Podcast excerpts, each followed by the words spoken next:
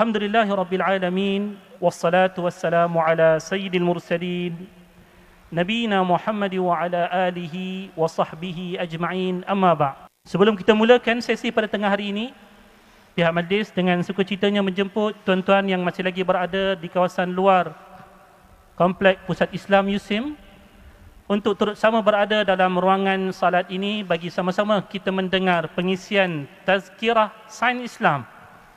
Satu program yang didatangkan khusus buat julung-julung kalinya dengan kerjasama Jabatan Mufti Negeri Sembilan. Di mana pada kali yang pertama ini, Alhamdulillah, kita diberikan kesempatan untuk bersama dengan tokoh yang tidak asing lagi di bumi Yusim ini iaitulah yang berbahagia Datuk Profesor Dr. Muhammad Riza Wahidin Naib Chancellor Yusim yang akan menjadi pentazkirah sains Islam yang julung-julung kali kita adakan dan insya Allah kita doakan mudah-mudahan program yang bermanfaat ini akan dapat terus dilangsungkan pada siri-siri yang akan datang. Tak dilupakan untuk diberikan salutasinya yang awalan Dr. Ashraf selaku pengarah Pusat Islam yang berbahagia Profesor Dr. Adnan Muhammad Yusuf pengarah Institut Sains Islam dan yang terutamanya yang kita sama-sama nantikan ucapan dan juga kupasan yang bakal dikongsikan dalam sesi tazkirah. Walaupun pendek tapi kita yakin insya-Allah ianya akan memberikan satu dimensi yang baru terhadap istilah tazkirah yang sebelum daripada ini mungkin hanya melibatkan satu juzuk daripada kehidupan beragama kita yang dilihat daripada konteks naklinya semata-mata. Tetapi pada tengah hari ini insya-Allah kita akan cuba untuk bawakan bagaimanakah falsafah yang telah berlangsung sekian lama di bumi Yusim ini iaitu pengintegrasian nakli dan juga akli. Dapat kita tampilkan dengan apa yang bakal dikongsikan oleh yang berbahagia Profesor Datuk dalam tajuk yang beliau datangkan kepada kita pada tengah hari ini iaitulah sinar cahaya kegelapan satu tajuk yang berkaitan sangat-sangat dengan bidang tujahan beliau Profesor Datuk Doktor adalah daripada bidang sains fizik berkelulusan daripada University of Manchester daripada peringkat degrinya sampailah kepada peringkat doktor falsafah dan yang menariknya daripada biodata yang saya bacakan beliau juga turut memiliki diploma pengajian Islam daripada Universiti Islam Antarabangsa Malaysia.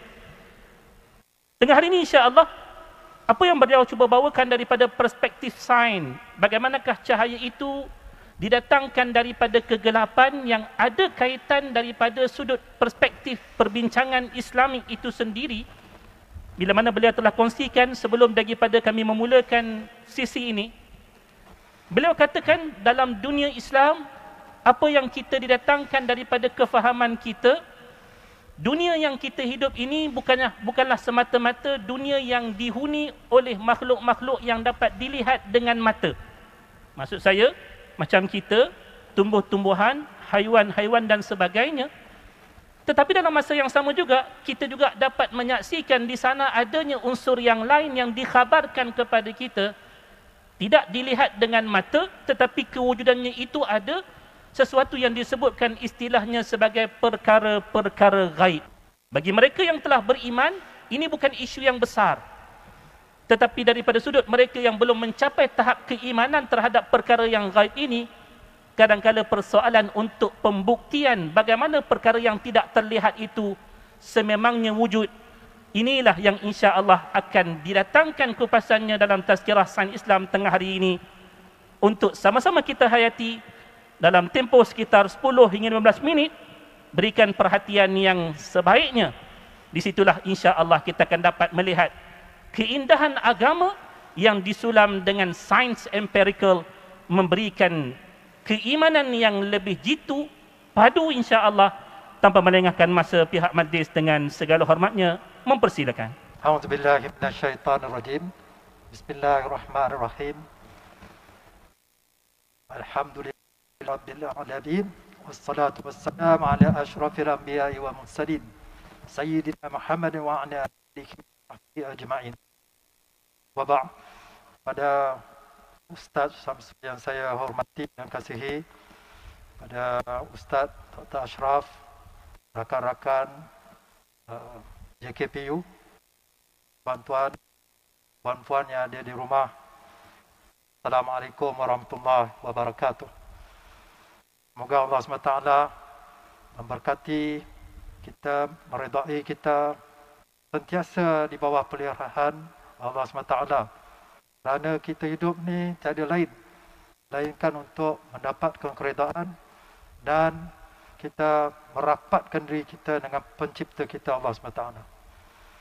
Dia dalam sesi ini kita tak boleh cerita banyak fakta sangat sebab itu dinamakan tazkirah. Saya hanya mungkin ada satu dua benda saja yang saya nak kongsikan yang kita berkesempatan.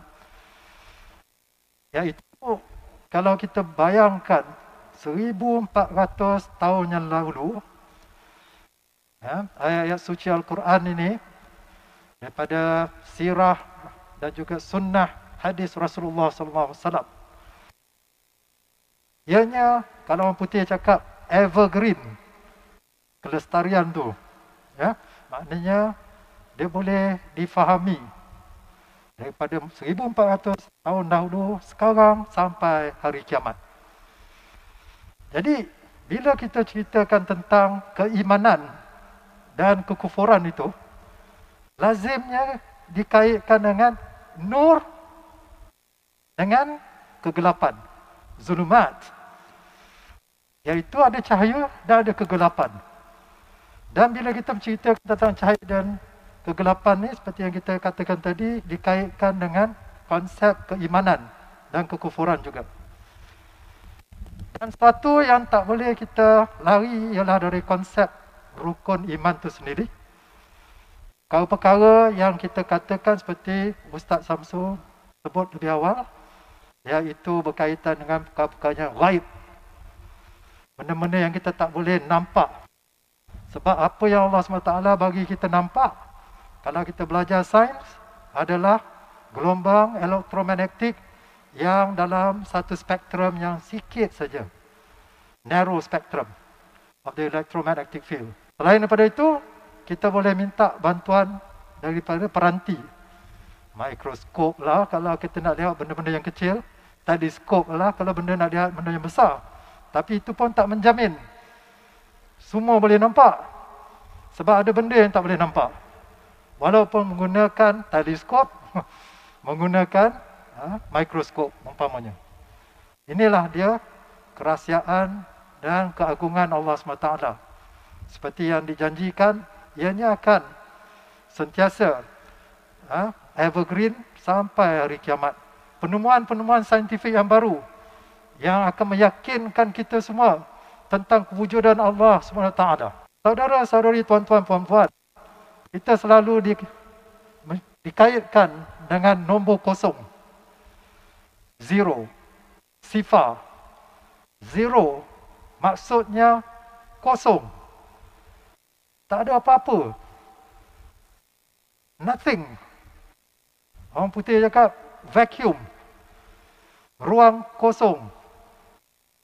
Sebenarnya adakah ruang kosong ni satu takrifan yang betul-betul abstrak ataupun ianya tak ada kaitan dengan realiti. Nombor kosong atau nombor sifar ni memang sesuai dikaitkan dengan nombor angka matematik. Kita kalau tak ada kosong memang susah. Sampai teknologi sekarang pun semua pakai kosong, satu, kosong, satu, digital. Tak ada kosong, susah nak pakai kita punya telefon bimbit dan sebagainya.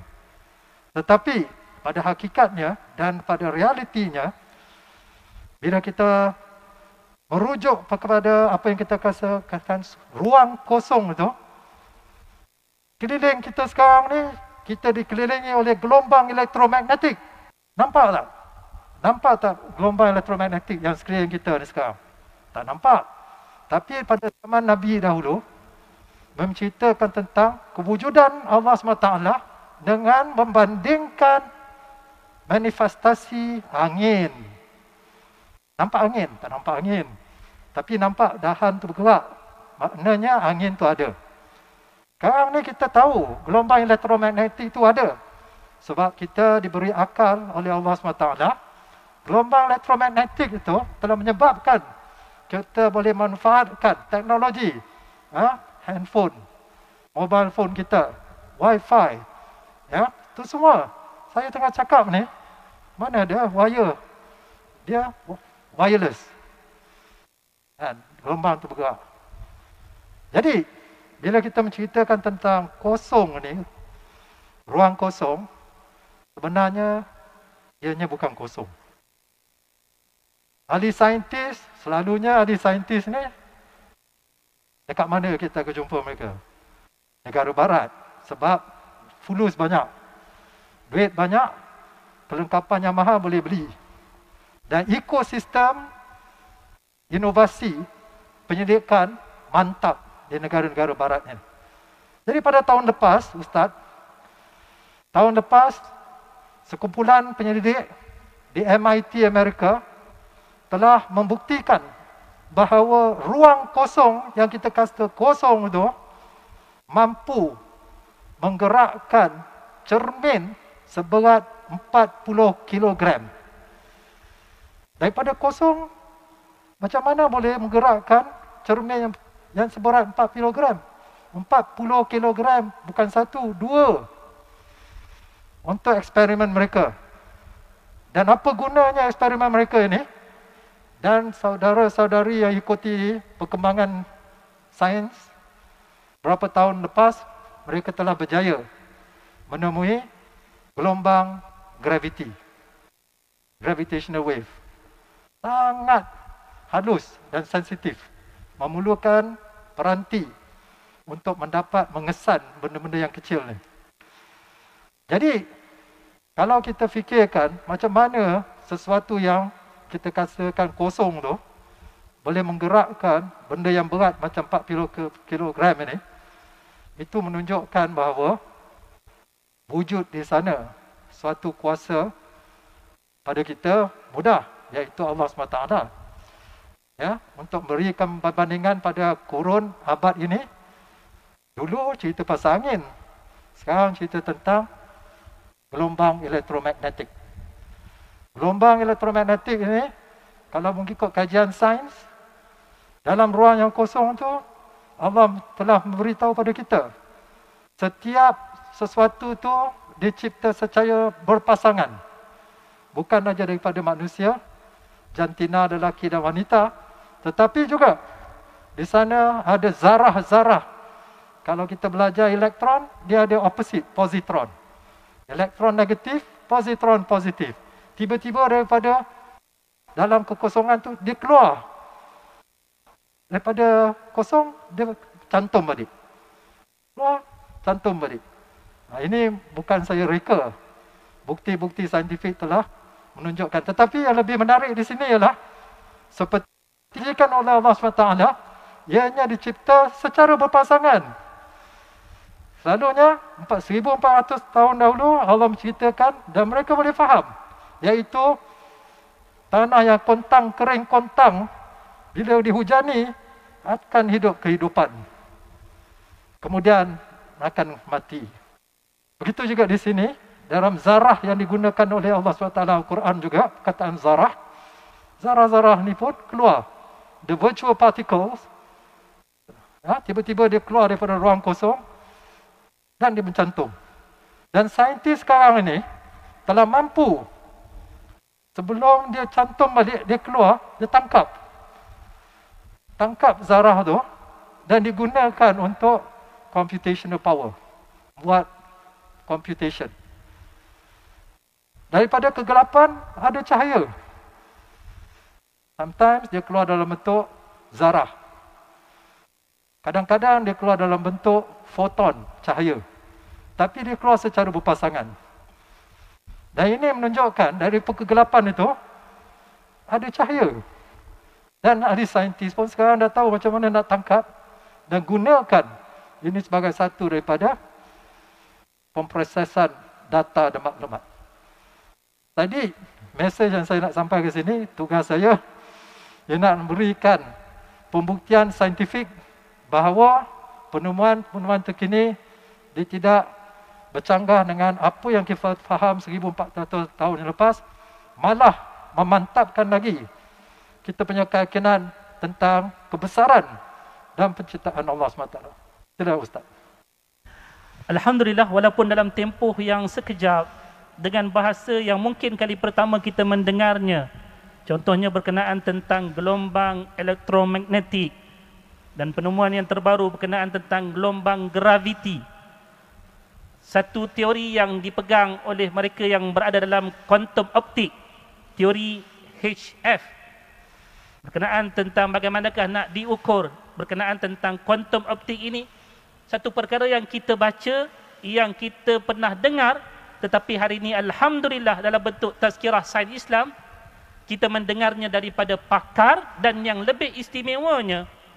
Apa yang ditemui daripada bidang sains ini ia bukan tujuan untuk membutakan kita daripada hakikatnya yang sebenar iaitulah mengenalkan kita kepada penciptanya yang teragung yang terhebat iaitulah Allah Subhanahu wa taala. Inilah matlamat daripada tazkirah sains Islam yang alhamdulillah telah diusahakan dengan kerjasama daripada pihak Pusat Islam USIM, daripada Institut Sains Islam USIM dan dengan sokongan Jabatan Mufti dalam erti kata program ini alhamdulillah telah pun mendapat perkenan untuk dilangsungkan di bumi ini. Ibaratnya kata prof sebentar tadi program ini telah pun mendapat tauliah khas daripada Jabatan Mufti Negeri Sembilan. Demi untuk manfaat warga Yusim secara khususnya dan semua para tetamu Allah yang sudi untuk sama-sama kita mendirikan salat Jumaat bersama-sama tetapi diberikan pengisian yang menggabungkan Al-Quran dan juga hadis Nabi dan apa yang dapat kita terjemahkan daripada ilmu semasa menerusinya dan disitulah insya-Allah seluruh yang hadir salat Jumaat pada tengah hari ini akan memperolehi manfaat dunia dan juga manfaat akhirat. Dalam sedikit masa lagi insya-Allah akan hadirnya waktu Jumaat mungkin dalam beberapa second yang ada ni dalam beberapa minit yang ada mungkin ada sepatah dua kata daripada Prof sendiri berkenaan tentang hasrat pada tazkirah sains Islam yang bakal dilangsungkan seterusnya insyaAllah. Silakan Prof. Terima kasih Ustaz uh, Syamsul. Sebenarnya kalau kita fikir-fikirkan dan juga kita melihat mentadabur Al-Quran itu sendiri, sentiasa kita disarankan untuk melihat dalam diri kita dan juga di sekitaran kita supaya kita mendekatkan diri mengiktiraf Allah Subhanahu Wa Taala. Jadi dengan itu, cuba kita bayangkan kalau konsep sifar ataupun kosong ini kalau telah dibuktikan dengan saintifik uh, penemuan, maka tidak ada lain melainkan Allah Subhanahu Wa Taala saja. Ya, yang bermulanya di situ dan akhirnya di situlah Allah SWT. Tidak ada kekosongan yang dimaksudkan yang kita nyatakan tadi semuanya datang daripada Allah SWT. Gelombang elektromagnetik yang kita ceritakan tadi datang daripada Allah SWT. Cumanya kita sebahagian daripada gelombang elektromagnetik itu kita manfaatkan. Ya, seperti yang kita gunakan teknologi hari ini. Ikhwat akhwat, saya menyuruh kepada kita semua termasuk diri kita lah. Iaitu kita membawa minda kita kepada satu tahap yang lebih tinggi iaitu kita melihat kepada perkembangan-perkembangan semasa supaya dapat kita gabungkan apa yang kita katakan sebagai DNA musim mengintegrasi ilmu nakli dan ilmu akli. Sebab di situlah tak ada lagi institusi yang benar-benar yang akan memperjuangkan ini mengembalikan kegembiraan Islam khususnya di Malaysia ni melainkan kita lah ya saya bisa menyuruhlah dan berdoa pada Allah SWT teruslah kita menimba ilmu dan kita melihat kepada bagaimana kita boleh menyumbang kepada pembangunan ilmu yang baru. Wallahu a'lam bishawab. Alhamdulillah, inilah khulasah yang telah diberikan oleh yang berbahagia Profesor Datuk Dr. Reza bin Wahidin atas apa yang telah dimulakan siri yang pertama Tazkirah Sains Islam ini dan bagi pihak kita alhamdulillah kita berbesar hati untuk mendengar pengisian yang begitu memberikan kesan daripada sudut dunia yang kita dapat melihatnya dan daripada perspektif agama itu sendiri.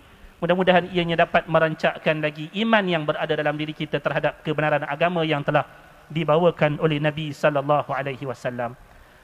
Penutup untuk tengah hari ini sebagai sumbang saran idea yang berikutnya untuk makluman semua kalimah cahaya yang terkandung dalam Al-Quran ianya berjumlah 27 kalimah dalam bentuk yang pelbagai maksudnya dalam bentuk imbuhan yang pelbagai kedapatan dalam 22 ayat pada kalimah An-Nur 27 kalimah dalam 22 ayat ditambah dengan kalimah bau pada 6 ayat ditambah pada 6 kalimah. Maksudnya 27 campur dengan 6 berjumlah 33 kalimah yang melibatkan kalimah cahaya dan setiap daripada situ memerlukan kepada tadabbur.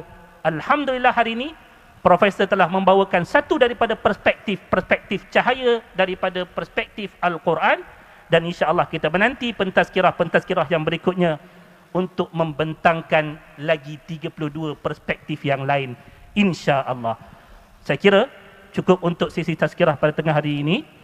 Baik pihak majlis, saya selaku moderator mengucapkan jutaan terima kasih yang tidak berbelah bahagi kepada yang berbahagia Profesor Datuk Dr. Muhammad Rizal Wahidin, Naib Chancellor University San Islam Malaysia tak dilupakan kepada yang berbahagia Profesor Dr. Muhammad Adnan bin Muhammad Yusof, pengarah Institut Sains Islam dan yang berbahagia Dr. Ashraf selaku pengarah kepada Pusat Islam Yusim serta seluruh warga yang hadir bersama-sama mengimarahkan salat Jumat pada tengah hari ini. Mudah-mudahan kita dipayungi dengan rahmat daripada Allah, ditambahkan hidayah selepas hidayah daripadanya. Aku qauli hadza wa astaghfirullahal azim li wa lakum. Wassalamualaikum warahmatullahi taala wabarakatuh.